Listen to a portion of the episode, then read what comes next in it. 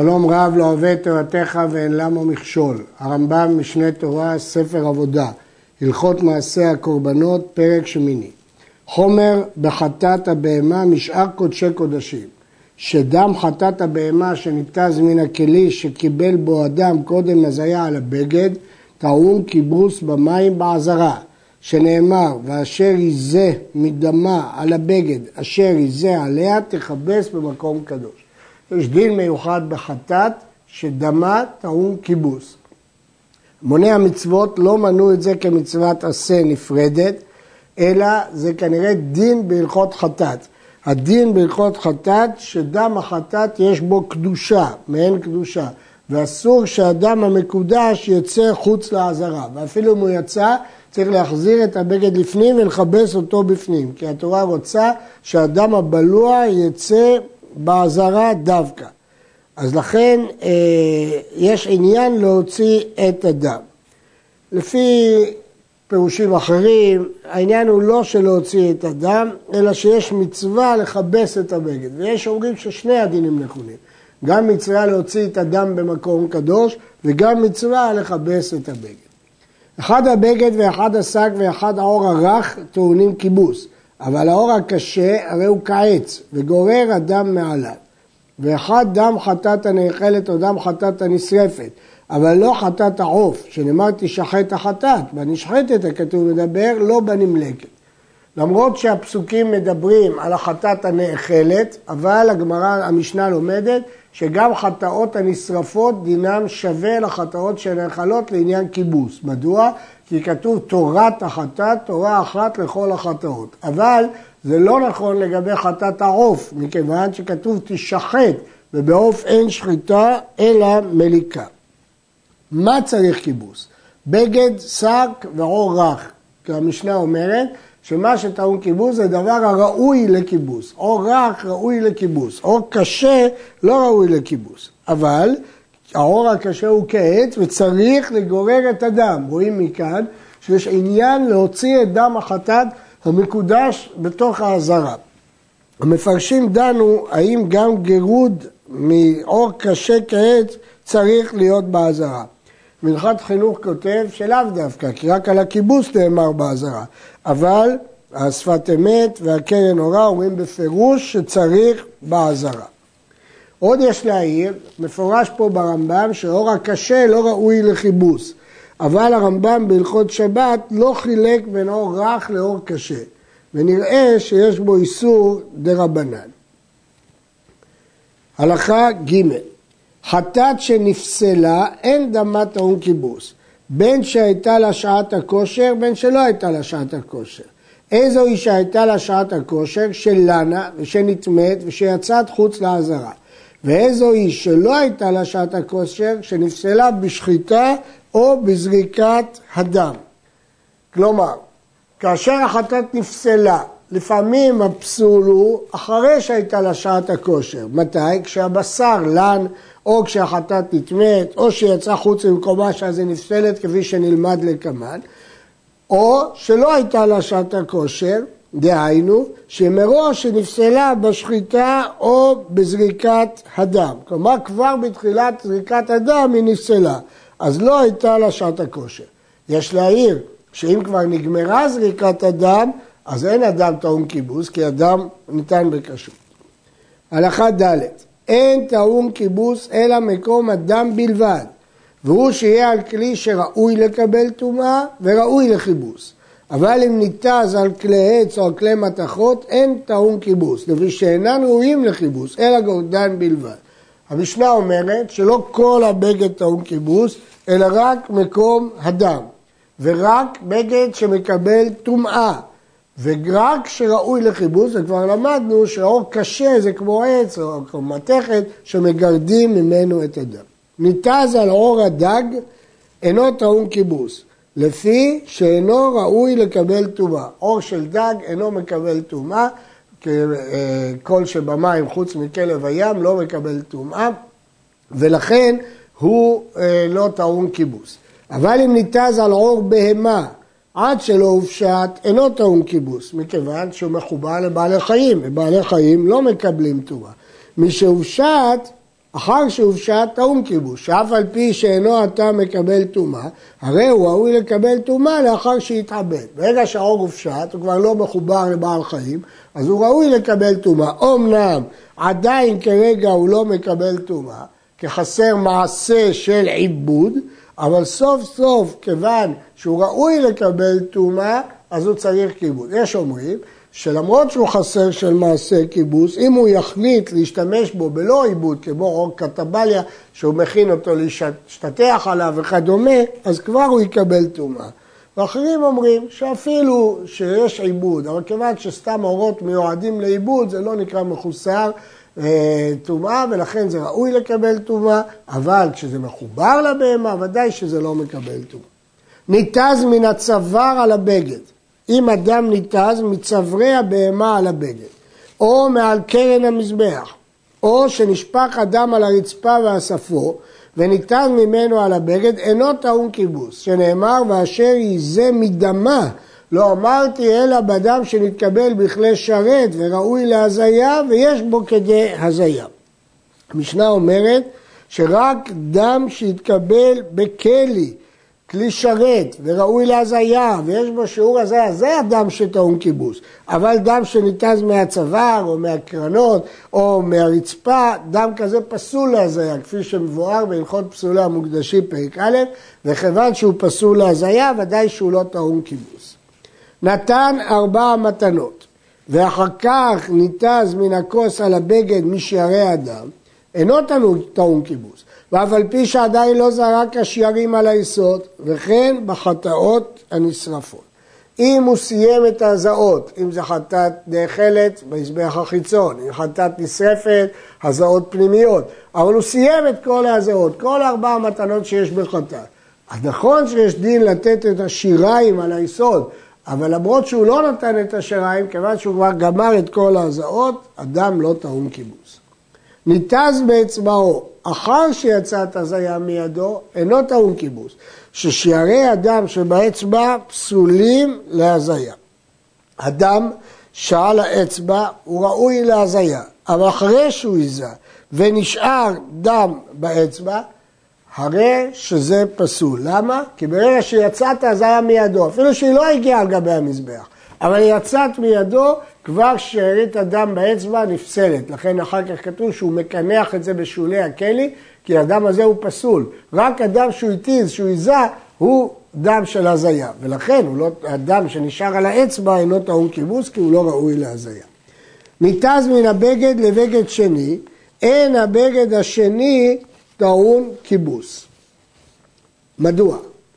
מרי קורקוס מסביר שמדובר פה על דם שניתז לאחר שהתקבל בכלי, כי אם הוא לא התקבל בכלי כבר אמרנו שהוא לא טעון כיבוש. אבל כיוון שהדם נבלע בבגד הראשון, אז הוא טעון כיבוש, אז הוא כבר נדחה מהזעה. כיוון שהוא נדחה מהזעה, כשהוא תז על הבגד השני, כבר הבגד השני לא טעון כיבוש, כי ניתז עליו דם שלא ראוי כיבוש. ניתז על בגד טמא אינו טעון כיבוש.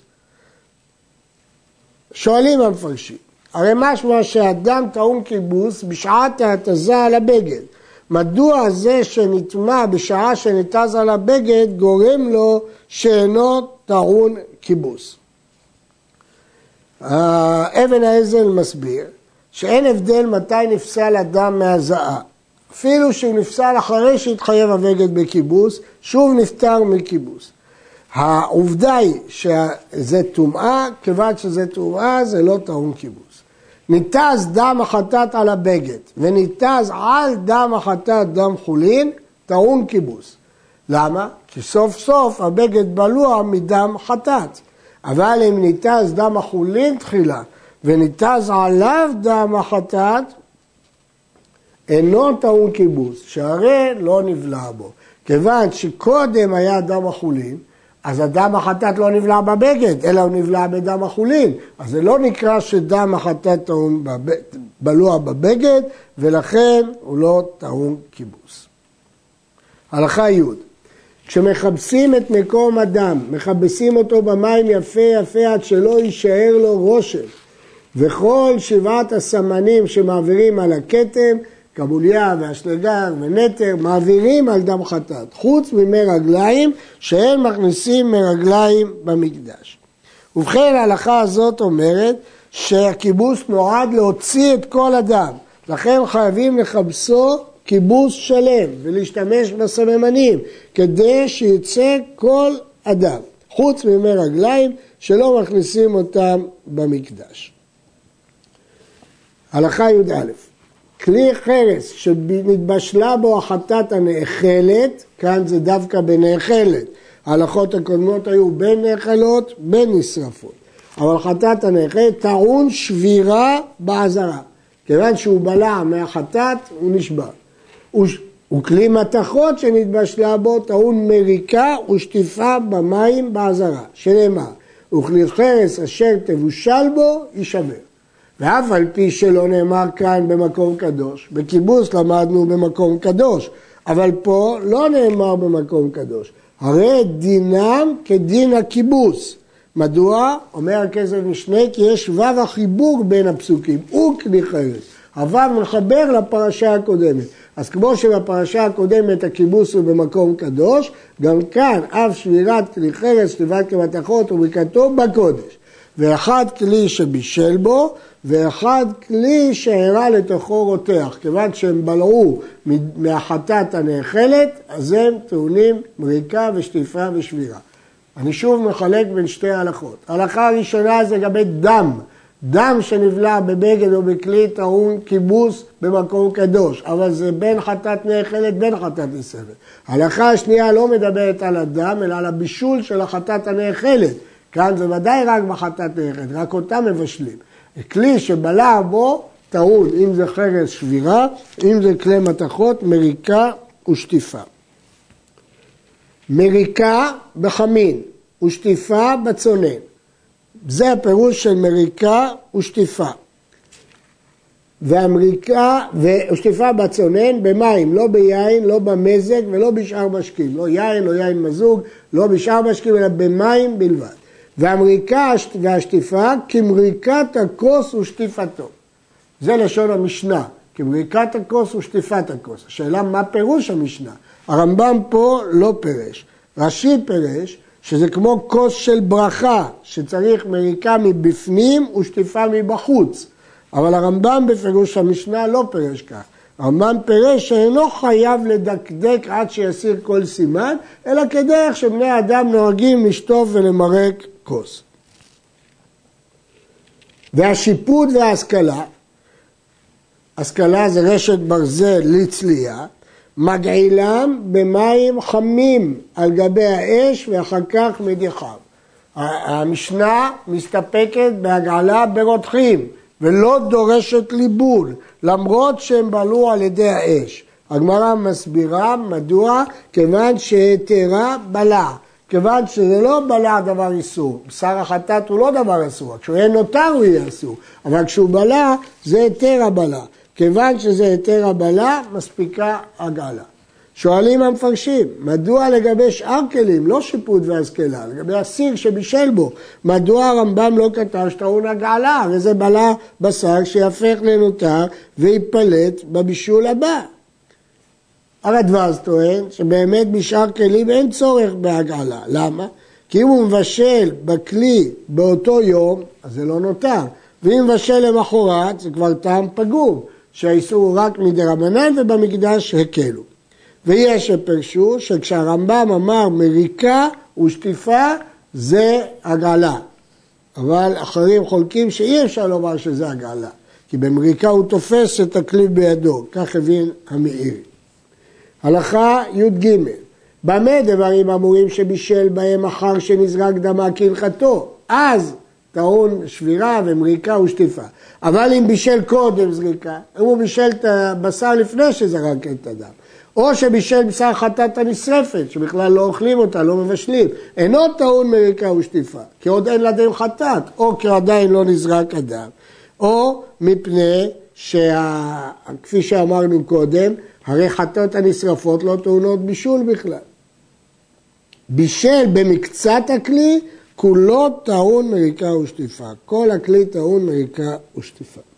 בניגוד לחיבוש בגד, שעמדנו בהלכה ד' שמחפשים רק את מקום הדם. פה כל הכלי בלה וכולו טעון מריקה ושטיפה. צלה בשר בתנור של החרס, יש בדבר ספק אם יישבר, הואיל ונתבשלה בו, או לא יישבר, הואיל ולא נגעה בו. צלו בתוך תנור של חרס, והרמב"ם מסתפק, האם זה ספק דאורייתא? מדוע? הספק הוא, האם זה נחשב שהתנור בלע על ידי החום, הוא בלע למרות שהבשר לא נגע בו, או כיוון שהוא לא נגע בו, הוא לא בלע.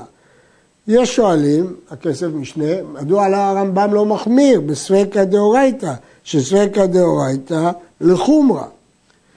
עוד שואלים, מדוע הרמב"ם מסתפק רק בתנור של חרס ולא בתנור של מתכת?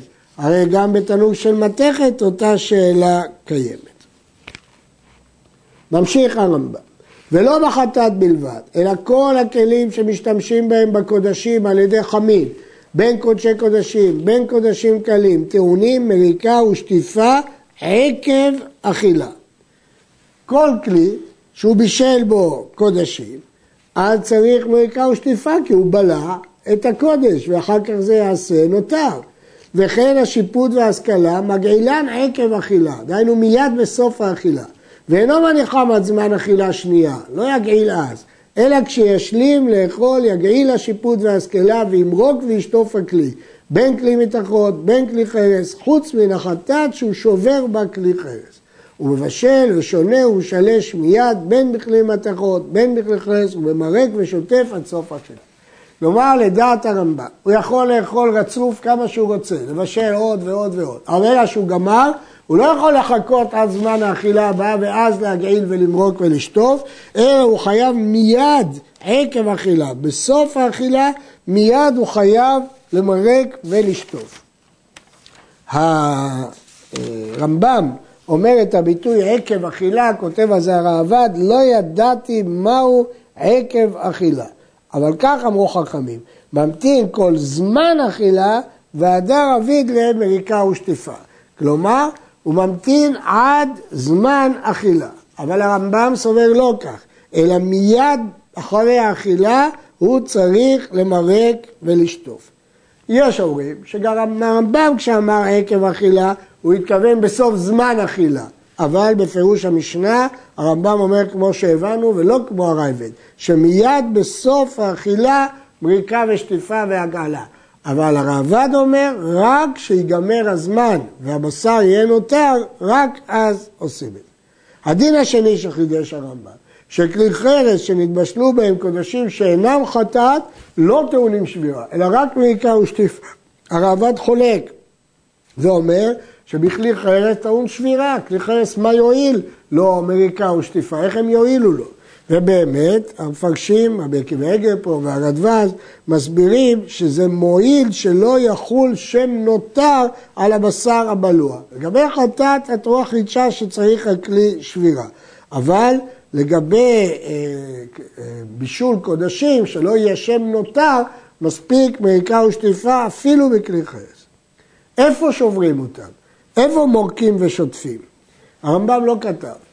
בתוספתא כתוב, במקום אכילתן, מריקתן ושטיפתן. משמע שקודשי קודשים צריכים מקום קדוש, ואילו קודשים קלים אפשר בכל איפה שאוכלים אותם. אבל יש שאמרו שכיוון שלמדנו שבקיבוץ בכל מקרה במקום קדוש, אז גם כאן, בכל מקרה, גם בקודשים קלים זה רק בעזרה. כלי גללים, כלי אבנים וכלי אדמה, אינם טעונים מריקה ושטיפה, אפילו בחטאת, אלא הדחה בלבד.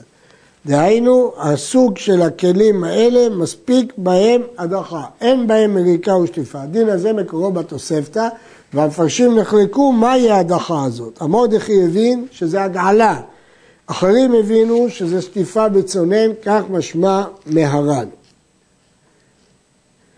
הכסף משנה הבין שגם בכלי עץ יהיה אותו דין, של הדחה בלבד, כי זה לא כלי מתכת. ויש חולקים וסוברים, לא. רק בכלים האלה שמנה פה הרמב"ם, גללים, אבנים ואדמה, רק אלה מסתפקים בהם בהדחה. כלי נאמר בחטאת, כל השהיגע בבשרה יקדש. מה פירוש יקדש? להיות כמוה. אם פסולה היא, הנוגע בה פסול. ואם כשרה היא, הנוגע בה יאכל כמוהו וקדושתה. מדוע? כי הוא בלע ממנה. אז בלוע בו חטאת, אז הוא יכול לאכול אותה רק כמו שאוכלים חטאת. במה דברים אמורים? שנבלעה בו, אבל נגיעה בלא הבלעה אינה מקדשת, רק בליעה מקדשת. ואחד החטאת ואחד שאר קודשים, בין קלים בין חמורים, שנאמר זאת התורה לעולה למנחה. נגע בשרה ברקיק ונבלע במקצתו, לא נתקדש כולו, אלא חותך מקום הבלע.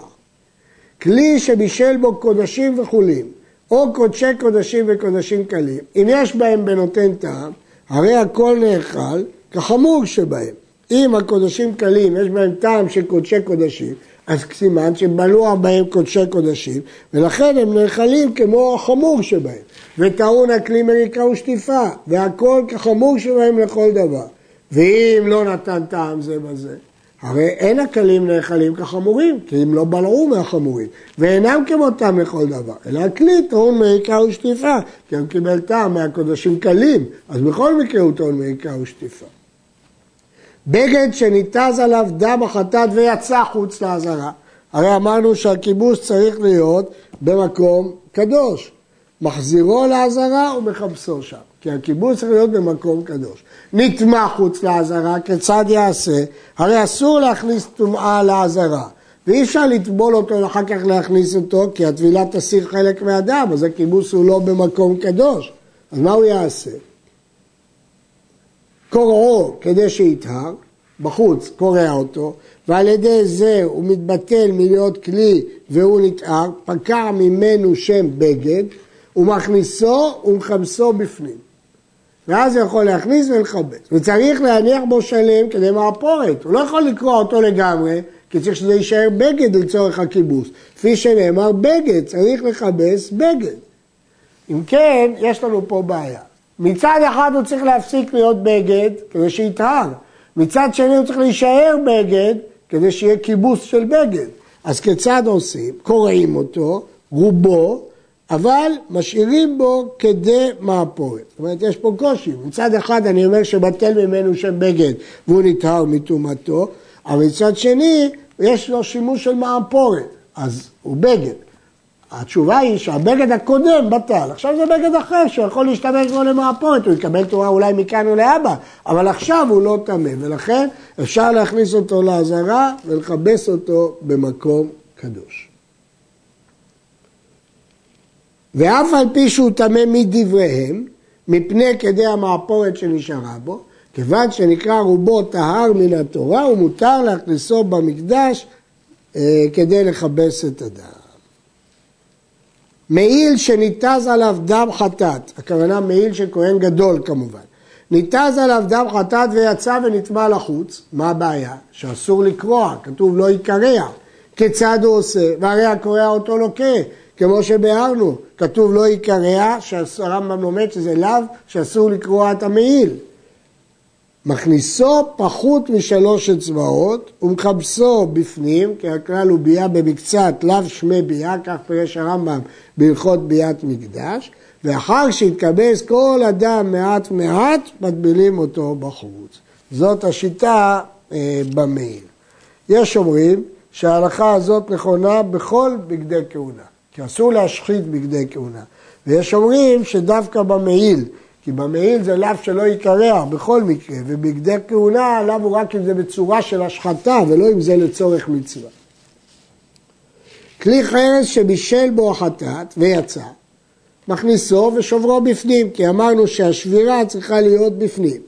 נטמע בחוץ, אז הוא לא יכול להכניס אותו טמא, נוקבו בכדי שורש קטן כדי שיתהר, מוכרחים לנקב אותו כדי שורש קטן, למה שלא יטבילו אותו? כגון שהוא נטמא טומאת מת, שצריך 7 ימים להיטהר. אז מה הוא יעשה? נוקבו בכדי שורש קטן שיתהר, הוא מכניסו ושוברו בפנים. ואם נקבו נקב גדול מזה, אינו שוברו בפנים, שאינו כלי, ואין שוברים בפנים אלא כלים. גם פה יש לנו בעיה. מצד אחד אני צריך לשבור אותו כדי שיבטל ממנו שם כלי, מצד שני, אם הוא התבטל ממנו שם כלי לגמרי, אז כבר לא קיימנו שבירת כלי חרס במקום קדוש. לכן אני עושה נקב שורש קטן, מכניס אותו בפנים ואז שובר אותו לגמרי. וכן כלי מתכות שבישלה בו ויצא חוץ לעזרה, מכניסו ומורקו ושוטפו בפנים. נטמע כשיצא ושוב אי אפשר להטביל אותו, אז מה אנחנו, אי אפשר להכניס אותו טמא ואי אפשר להטביל אותו, פוחתו עד שיטהר, דהיינו, הורס את הכלי קצת, לא לגמרי, עד שיטהר, ומכניסו, ואז חוזר בפנים ומרדדו עד שיסתם הפחת ויחזור כתבנית הכלים, ואחר כך מורקו ושוטפו בעזרה, שאינם בכלי חודש, ואם בכלי נחושת, הם מורקים בפנים אל הכלים. שוב יש לנו אותה בעיה. אני צריך מצד אחד לבטל ממנו שם כלי, כדי שיתהר, כי אסור להכניס טומאה לעזרה. מצד שני, אני צריך למרוק ולשטוף בעזרה כלי נחושת, אז זה כבר לא כלי, מכיוון שכבר בטל ממנו שם כלי. אז מה עושים? פוחתים אותו, מכניסים, מרדדים ועושים אותו מחדש כלי, עכשיו הוא כבר לא יקבל טומאה, זה כלי חדש, ואז מורקו ושוטפו, כי עכשיו זה כלי. ההצעה הזאת לא יכולנו לעשות בכלי חרס כמובן, ולכן שם הפתרון לעשות נקב כדי שורש קטן. ופה זהו הפתרון. עד כאן.